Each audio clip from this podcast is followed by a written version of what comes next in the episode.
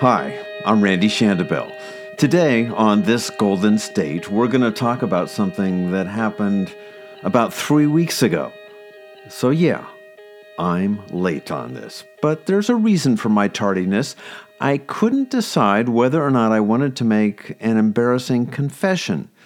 Well, I've decided, but before I fess up, the event that's prompting my confession. It involves Donald Trump, who, after reading the National Enquirer, linked Ted Cruz's father to Lee Harvey Oswald the man who shot and killed President Kennedy. With, what was he doing with Lee Harvey Oswald right. shortly before the death, uh, before the shooting? It's, it's horrible. Think about it. Donald Trump, the man who wants to control our nuclear arsenal, is making accusations about the Kennedy assassination on national television based on a half baked, unproven conspiracy theory from the National Enquirer. What was he doing having breakfast or whatever they were doing three months before the JFK assassination? Why are they doing that? Why, why is the father meeting with Lee Harvey Oswald? Now, to its credit, the Enquirer has gotten some stories right. That John Edwards had a secret child with a mistress, that Apple founder Steve Jobs was dying and that Rush Limbaugh was addicted to painkillers. They wouldn't put it in if they could be sued, that I can tell you. They're very big professionals. They don't do things unless it can be verified. But many Enquirer stories are wrong, sometimes ridiculous. It reported a year ago that Hillary Clinton suffered from terminal brain cancer, that she's a lesbian, that the Obamas are getting divorced, and that Supreme Court Justice Antonin Scalia was murdered by a $2,000 a night hooker who was hired by the CIA. Okay, now to my embarrassing confession. A long, long time ago, 1977, I was part of a group of writers, producers, and reporters who went out on strike at a Northern California television station. Suddenly, without a salary, I was broke, and I heard that the National Enquirer, no real resume needed, would fly people to their Florida headquarters, put them up in a beachfront hotel, feed them three meals a day, and, factoring in for inflation, pay them about $2,000 a week just to try out. Well, back then, I didn't think of myself as a journalist. I was in my mid 20s, young, reckless, and stupid, and reporting was just something I did to earn money until I sold my screenplay. I know, I know, cliche.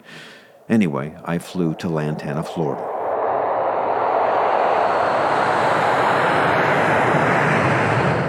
Back then, the Enquirer was big on medical breakthrough stories and miracle diets.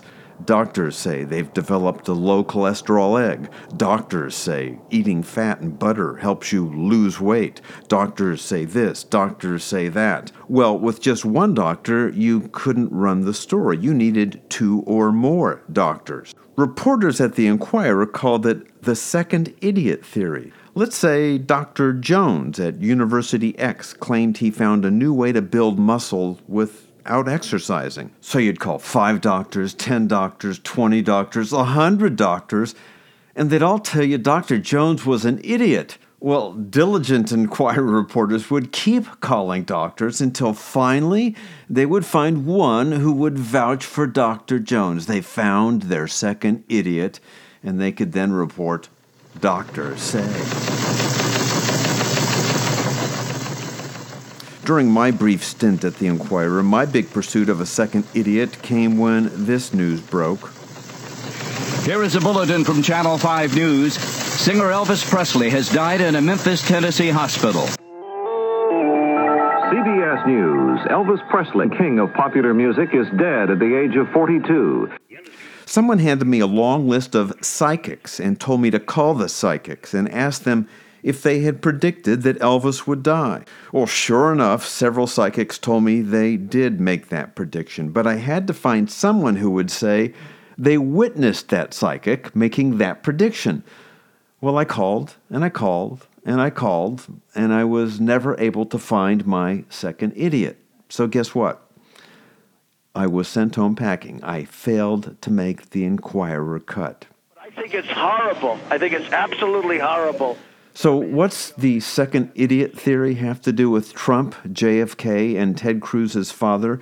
Well, it turns out that the Enquirer based its story on the analysis of two, just two, photo experts who told the Enquirer that in a grainy old photo, it kind of looked like Ted Cruz's father standing with Lee Harvey Oswald. Looked like, not was, but looked like. Was that verified ever? I, I saw yeah, that well, there was something I'll on tell the you internet. One thing, the, the you know it was a it was a picture put in.